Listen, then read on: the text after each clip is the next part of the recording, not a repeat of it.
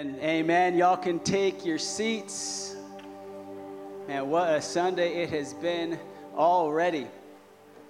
Y'all ready to hear from God's word? All right. I want to start off this morning's message actually a little differently. I want to start off with a quick poll. By show of hands, all right, how many of you have ever done something that you're really ashamed of? Okay. I appreciate the honesty. Okay, now what I want you to do is turn to your neighbor and tell them exactly what you did. I'm just, I'm just kidding. I'm just kidding. Don't worry. I don't want you to do that. So a couple of you in the back start to get up out of your seat, like, I'm, I'm out of here. This is what this church is about. No. But did you notice that pit in your stomach? When I asked you that, did you notice that pit in your stomach, that, that rush of fear, that reflex that made you want to go run and hide? That's the power of shame. It's honestly just a really small, small taste of it, but I wanted you just to get that little small taste so that you can understand how forceful this emotion can really be. See, well, I think that there's not a person in here, whether you raise your hand or not, that can deny having ever felt shame. But what I think most of us are simply unaware of is the amount of influence that this emotion has in our lives. That for many of us, shame is actually the primary motivator of most of our decisions. That it influences so much of what we do. Let me just give you a, a small example to help you see what I mean. When I was a kid, I was in, I think, sixth grade, and I was a really shy kid. And I had a really big crush on this girl that was in my class probably see where this is going already. Well, I'm going to tell you a little bit, okay? So it got to the end of the school year, and I was feeling a little bit confident, maybe because this school year was about to end, and I thought, I'm going to tell this girl how I feel. And I told her how I felt, and I'll spare you the details. Let me just say it was abundantly clear those feelings only went in one direction. It was abundantly clear to me. And, and while this may seem like a, a simple and innocent sort of moment, the reality is it, it wasn't. Because the shame of that moment actually stuck with me for years. It actually influenced some of my friendships. I think it influenced some of my future relationships because it led me to believe that I wasn't enough. It led me to believe that I wasn't worthy, that I needed to do something in order to compensate for the things that I was lacking. That's the power of shame right? It can take even the simplest and most innocent of moments, a single word, and it can use it to yield influence over a lifetime. But here's the thing, family as, as powerful as the influence of shame can be, its impact goes far, far further. Right? Shame has the ability to close us off from community. Shame has the ability to destroy intimacy in our relationships. And it can even put in danger our own lives. Right? I believe each and every person that raised their hand a moment ago, you could probably attest to the impact that shame has had in your life. That's why it's so important that we address this topic head on, so that we can learn to silence the voice of shame in our lives, so that it no longer has this kind of influence or impact over us. And so, the way we're going to do that this morning and throughout this series is not by listening to the voice of shame, but instead by listening to the voice of God right? By looking to His Word and receiving His truth, who He says we are and who He created us to be. Because we want those words to be the words that have influence and impact in our lives. Amen? See, here's what I believe we're going to come to find out this morning is that shame is simply the end result of a mistaken identity. Shame is simply the end result of a mistaken identity. So, by learning your true identity, you'll not only be able to silence the voice of shame, you'll find freedom from it. You'll find freedom from shame. That's what we're after this morning, and that's what we're after throughout this series freedom from the influence and the impact of shame. And that freedom can only be found when we first understand our true identity. So that's where we're going this morning. We're going to start by talking about identity. It might seem like a strange place to start a conversation about shame, but this is where we have to start. Over the course of the next few weeks, we're going to talk about the more intricate parts of shame, right? How we respond to it, the things it causes us to do, and then, of course, how God deals with us in our shame. Because it's ultimately, right, His voice that we want to hear. So that's a little bit about what you can expect over the course of the next few weeks as we take this journey towards silencing the shame in our lives and finding freedom from it. But before we hear from the Lord, before we read His word, before we receive His truth, let's just pause for a moment in a word of prayer. Would you join me? Oh, Father, we come before you this morning. Lord, we are so eager to hear from you. Lord, we are surrounded by so many voices that are, are vying for our attention, that are vying for our affection. Lord, I just pray that you would just silence those other voices right now so that we would only hear your words. Would you remove the distractions that are around us? Would you remove any barriers that stand between us and you, Lord, so that we can more freely receive and embrace your truth? We ask these things in the name of your precious Son, Jesus. Amen. Amen. Well, if the first step in understanding our, uh, or in silencing shame is understanding our true identity, then we need to go back all the way to the beginning, back to when we first received this identity. So, throughout this series, we're going to be just really in the first few chapters of Genesis. If you have your Bibles or Bible apps, this would be a perfect time to get those out and to turn with me to Genesis chapter 1, where we see in the creation story God's original design for us. So, Genesis chapter 1, beginning in verse 26. Then God said, Let us make man in our image, after our likeness, and let them have dominion over the fish of the sea, and over the birds of the heavens, and over the livestock, and over all the earth, and over every creeping thing that creeps on the earth. So God created man in his own image. In the image of God, he created him. Male and female, he created them. And God blessed them. And God said to them, Be fruitful and multiply and fill the earth and subdue it, and have dominion over the fish of the sea, and over the birds of the heaven, and over every living thing that moves on earth. And so at the end of this day, family, the, the sixth day, God looked at all he had done and he declared it as what? Good, right? He nailed it. He nailed it.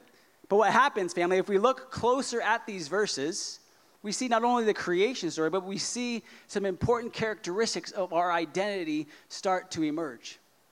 And so, if you haven't started taking notes yet, now would be a good time to take them because I want to show you three things that we are designed to be.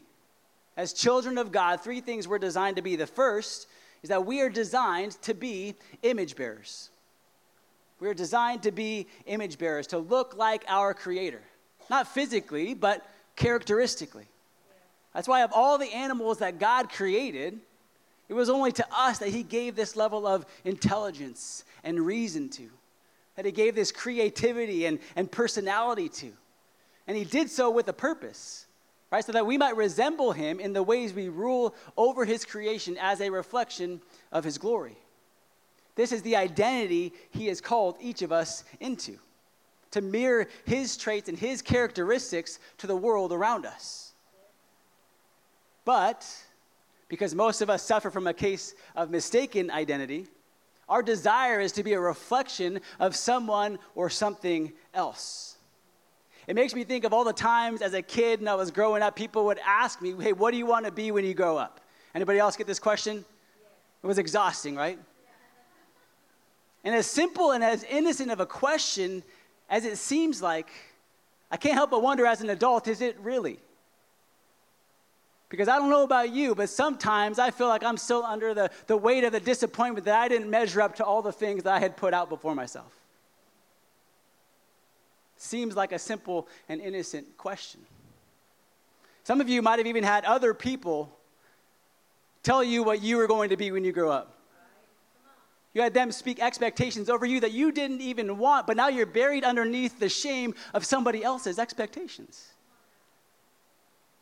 And I think there's a lot of us who put these other expectations on ourselves because we compare ourselves to our parents, we compare ourselves to our siblings. That's not who you were designed to be. Listen, if that's you, let me just say that you were not made in your mom's image. You were not made in your brother's image. You were not made in the image that somebody spoke over you. You were not even made in the image that you spoke over you. You were made in God's image. Family, there is so much freedom. You let yourself go from other people's expectations, even your own expectations of you. You were designed to be a reflection of God. and of Him alone. That's why I believe there is so much hope that is in this message, because it sets us free from those expectations. And it invites us to walk in the freedom of being just designed by God, knowing that we've been designed by our Creator to look like Him. We were designed to be image bearers. There's great freedom to be found in that, but there's also great freedom to be found in the second truth that's revealed in this creation story, and that's the fact that we were designed to be dependent. We were designed to be dependent. Now, I know this isn't exactly the message you hear out there, but it's the message we hear and hear in God's word. It's that we were never meant to figure this life out on our own. That's why when God creates Adam and Eve, He doesn't just leave them out in the wilderness to figure things out. No, what does He do? He acts like a good father and He places them into a garden. He gives them responsibility, He gives them instruction. He gives to them everything they need to do the things that He has called them to do. Starting with Him. They need Him. See, this is a core part of our identity, family. We were designed to be dependent.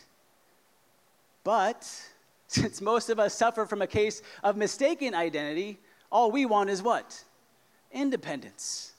We don't want to be relying on anyone. We don't want somebody telling us what to do or when to do it. And so as a result, we often find ourselves like that petulant child who was always threatening to run away. Right? They, they go and they grab one change of clothes and last week's allowance and think they're going to make it on their own out in the world. Some of us were that kid. But the reality is, some of us have grown up and we're still acting like that child.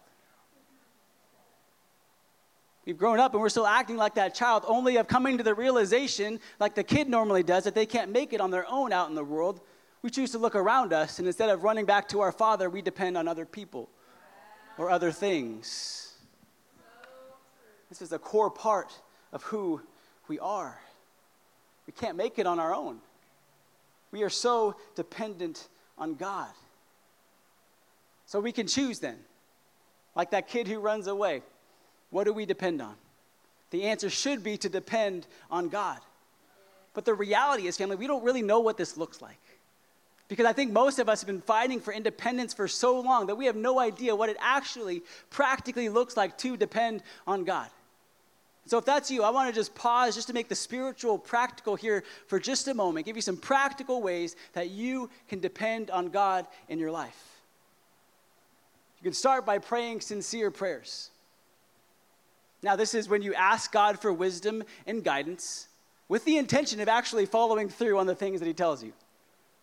I know it's not just me who prays, like, oh, would you give me wisdom? Would you give me guidance? Would you tell me what to do? And then he tells you, and you're like, no, let's try this again.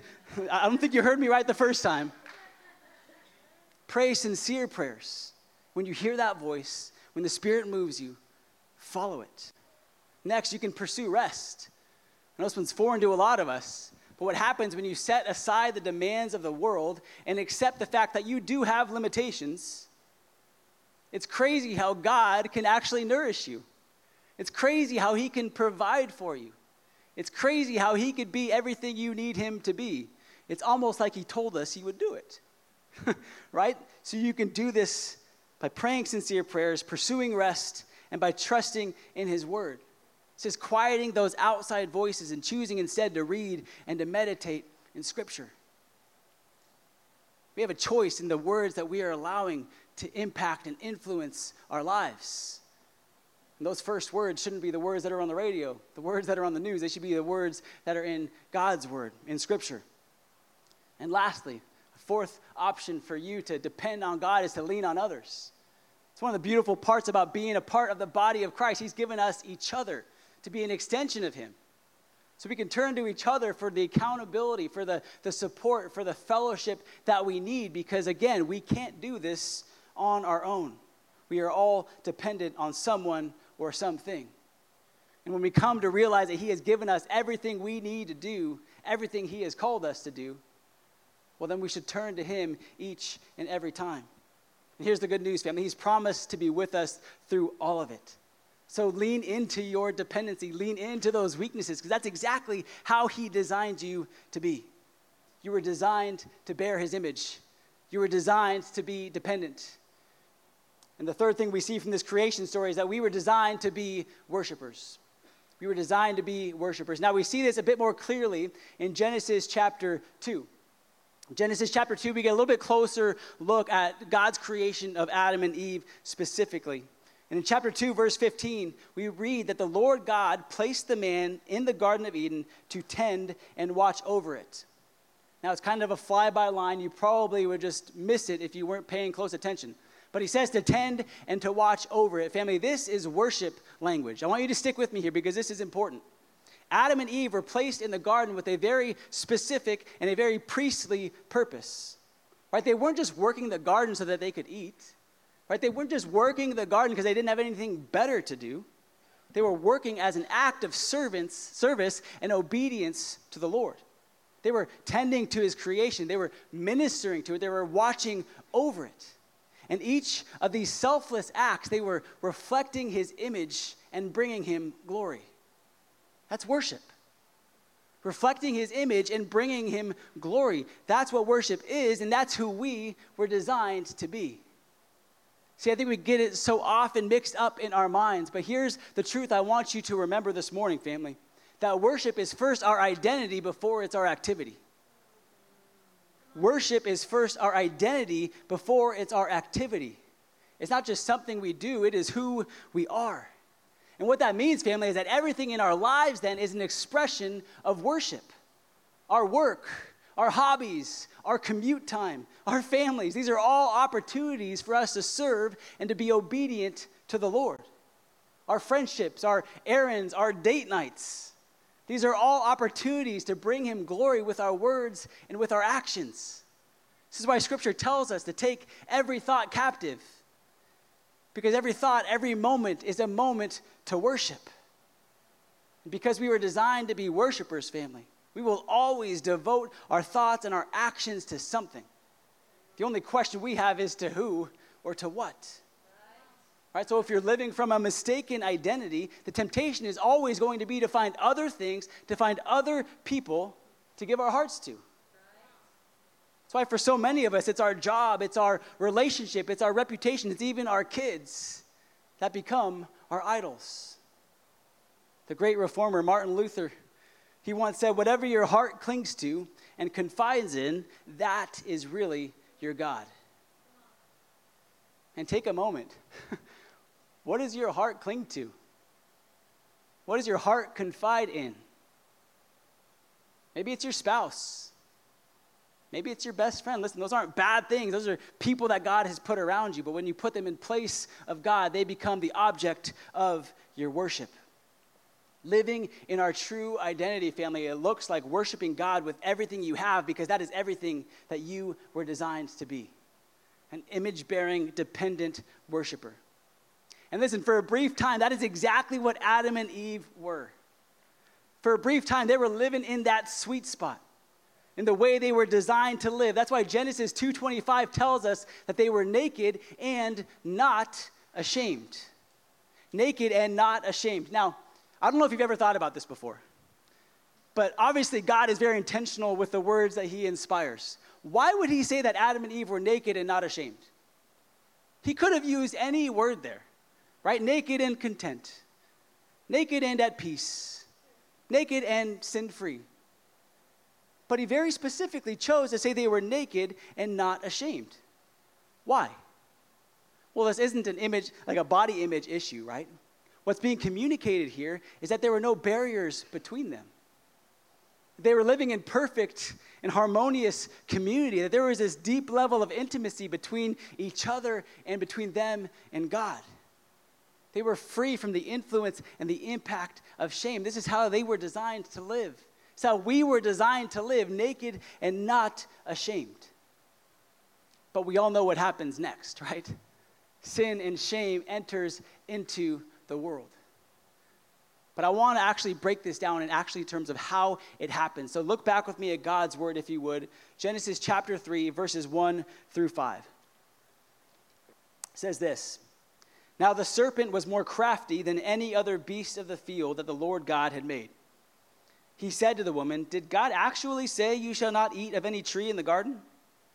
And the woman said to the serpent, We may eat of the fruit of the trees in the garden, But God said, You shall not eat of the fruit of the tree that is in the midst of the garden, neither shall you touch it, lest you die. But the serpent said to the woman, You will not surely die. For God knows that when you eat of it, your eyes will be opened, and you will be like God, knowing good and evil. Now, I'm not sure if you can see it here, but what the, the serpent is doing is he's sowing seeds of shame by calling into question the very identity that Adam and Eve had just received.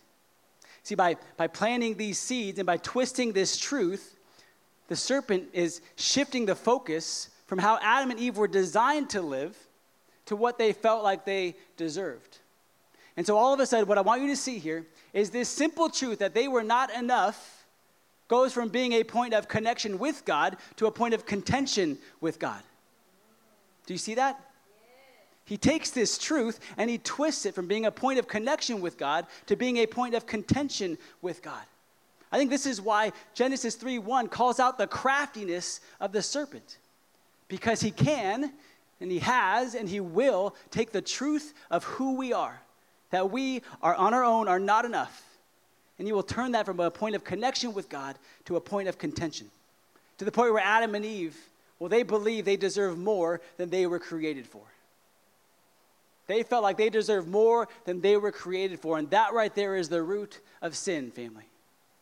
Every sin ever is rooted in the belief that we deserve more than we were created for.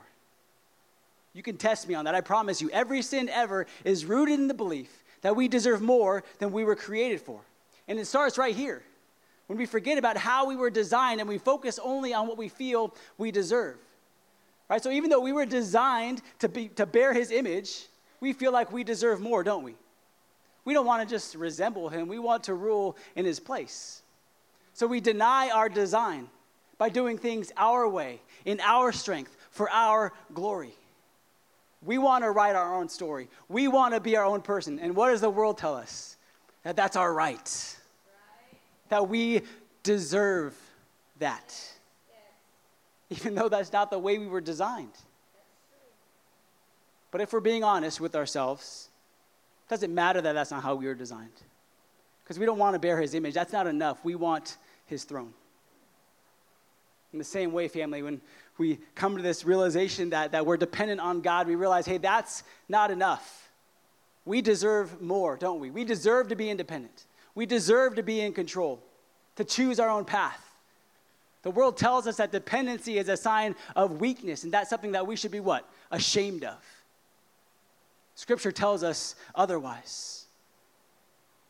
The greatest strength is displayed actually in our weakness, not being reliant on somebody other than us, because that's how we're designed to be.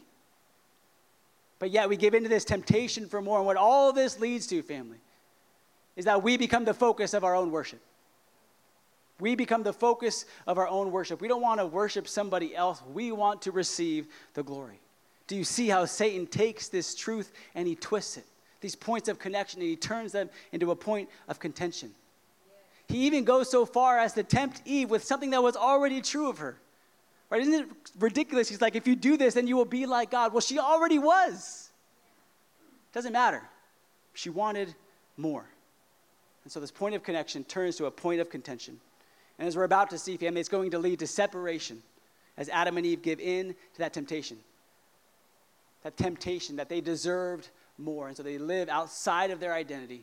And we see what happens in verses 6 and 7. It says, So when the woman saw that the tree was good for food, and that it was a delight to the eyes, and that the tree was to be desired to make one wise, she took of its fruit and ate.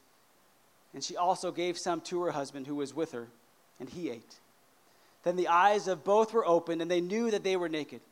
And they sewed fig leaves together and made themselves loincloths. What we see here, family, is the very first consequence of sin it's shame.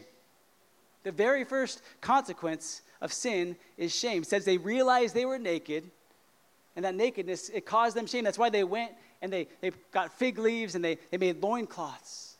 Now, here's what this means for us it means that when we try to be something that we're not, when we go in search of more than what we were designed for, we will inevitably come to this place where we realize we are not enough, and we will see that as a flaw and not as a design feature. We will see that as a flaw and not as a design feature. We'll see that as something that is wrong with us, rather than as something that is right and true about us. And as a response, we will cover ourselves in shame. And I hope this has been obvious to you by now, but in case it's not, I want to just take a second to make it clear that shame is a consequence that we impose on ourselves. It is not a consequence that is given or used by God. Shame is not given or used by God ever. It may be the first consequence of sin, but we impose it on ourselves. Right? God is going to issue some consequences. Those are going to come verses 16 through 19. Right? Pain in childbirth, challenge working the land, broken relationships, and of course, the consequence of death. But never once, as God is disciplining Adam and Eve, does he issue shame as a consequence. And I think that's important for us to point out, family, because it can help you differentiate between God's corrective voice and shame's condemning voice. We need to understand that shame never comes from our Father. Right? See, God's corrective voice, it will discipline and direct you when you've done something wrong. It may use guilt, sure, to refine and to purify you. It'll never use shame.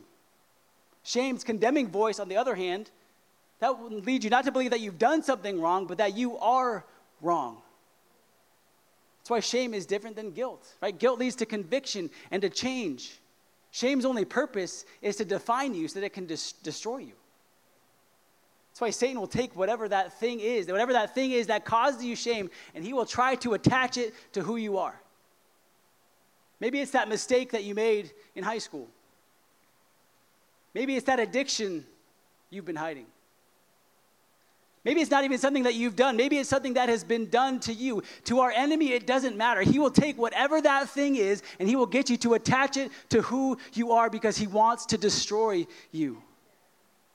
And before you know it, family, you are living in a life that is totally immersed in, influenced, and impacted by shame. That is not how we were designed to live.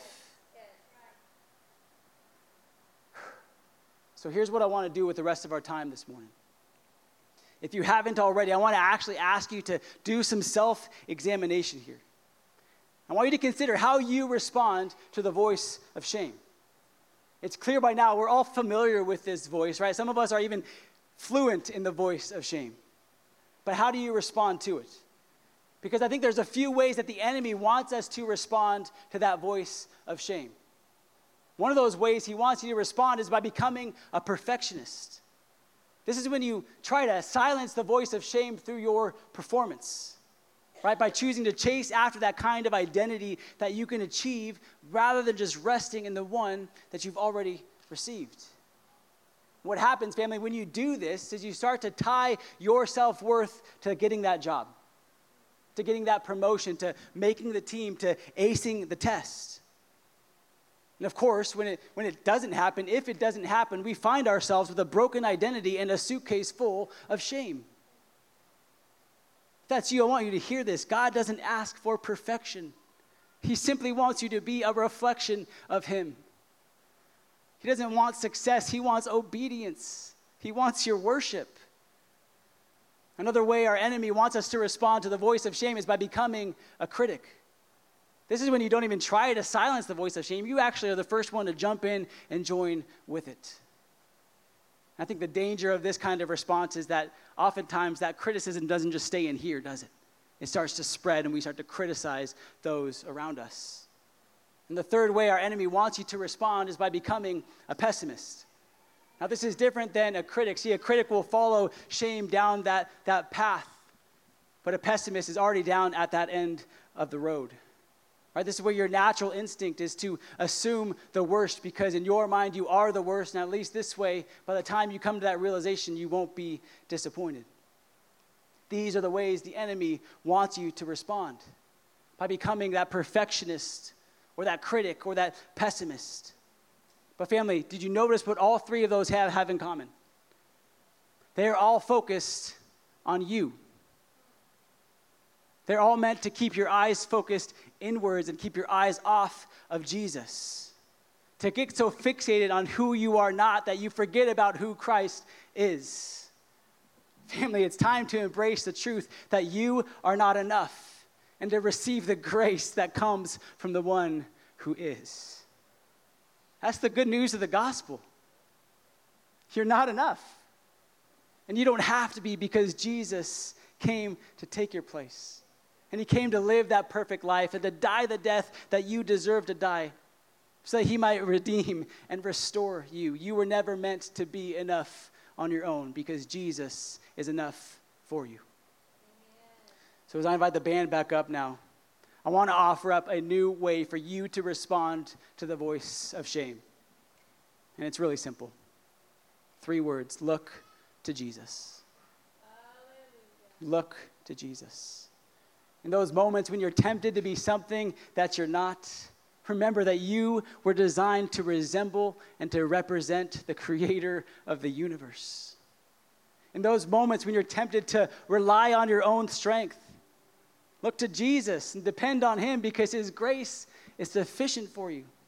Right? 2 Corinthians 12 9 tells us his power is made perfect in our what? Our weakness. So look to him in those moments of weakness. Find comfort in your shortcomings, knowing that it's in those moments when you feel at your worst that Christ's power rests upon you. What a promise that is. Look to Jesus, family. And the voice of shame tempts you towards perfection, towards criticism, towards pessimism. Take your eyes off of yourself and look to Jesus. Because it's Jesus that came to take the consequence of your sin, but he also bore your shame on the cross. You no longer have to live in that shame of what you've done. You no longer have to live in shame of what's been done to you. You've been set free, family. But it starts with understanding who you've been created to be and living into that freedom. So I want to invite you, with every head bowed and, and every eye closed, just to take a moment. Just in the stillness and the, in the quiet of this room, why don't you just ask one question? God, who do you say that I am? We're surrounded by voices that want to tell us who we are, that want to tell us who we should be, that want to tell us who we are going to be. But there's only one voice that matters. Just take a moment. Ask God, Lord, who do you say I am?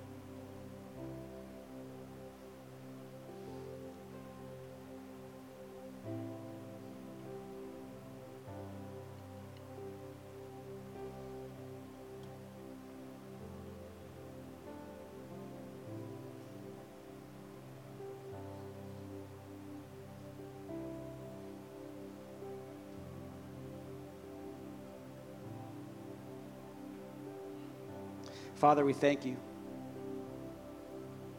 Thank you for the truth of your word that reminds us we are image bearers. We are dependent worshipers. Pray over my brothers and sisters who are here this morning, Lord, those who carried in the weight of intense shame. Pray that they would simply be reminded of who you say that they are that they would be set free from the shame that's been put on them, that they might walk in the freedom of a right relationship with you. Would you remind them this morning that that shame was nailed to the cross over 2,000 years ago? They no longer need to walk in that shame because Christ's power rests upon them. We thank you for your grace, Lord. We thank you for your mercy. We pray these things in Jesus' mighty name. Amen.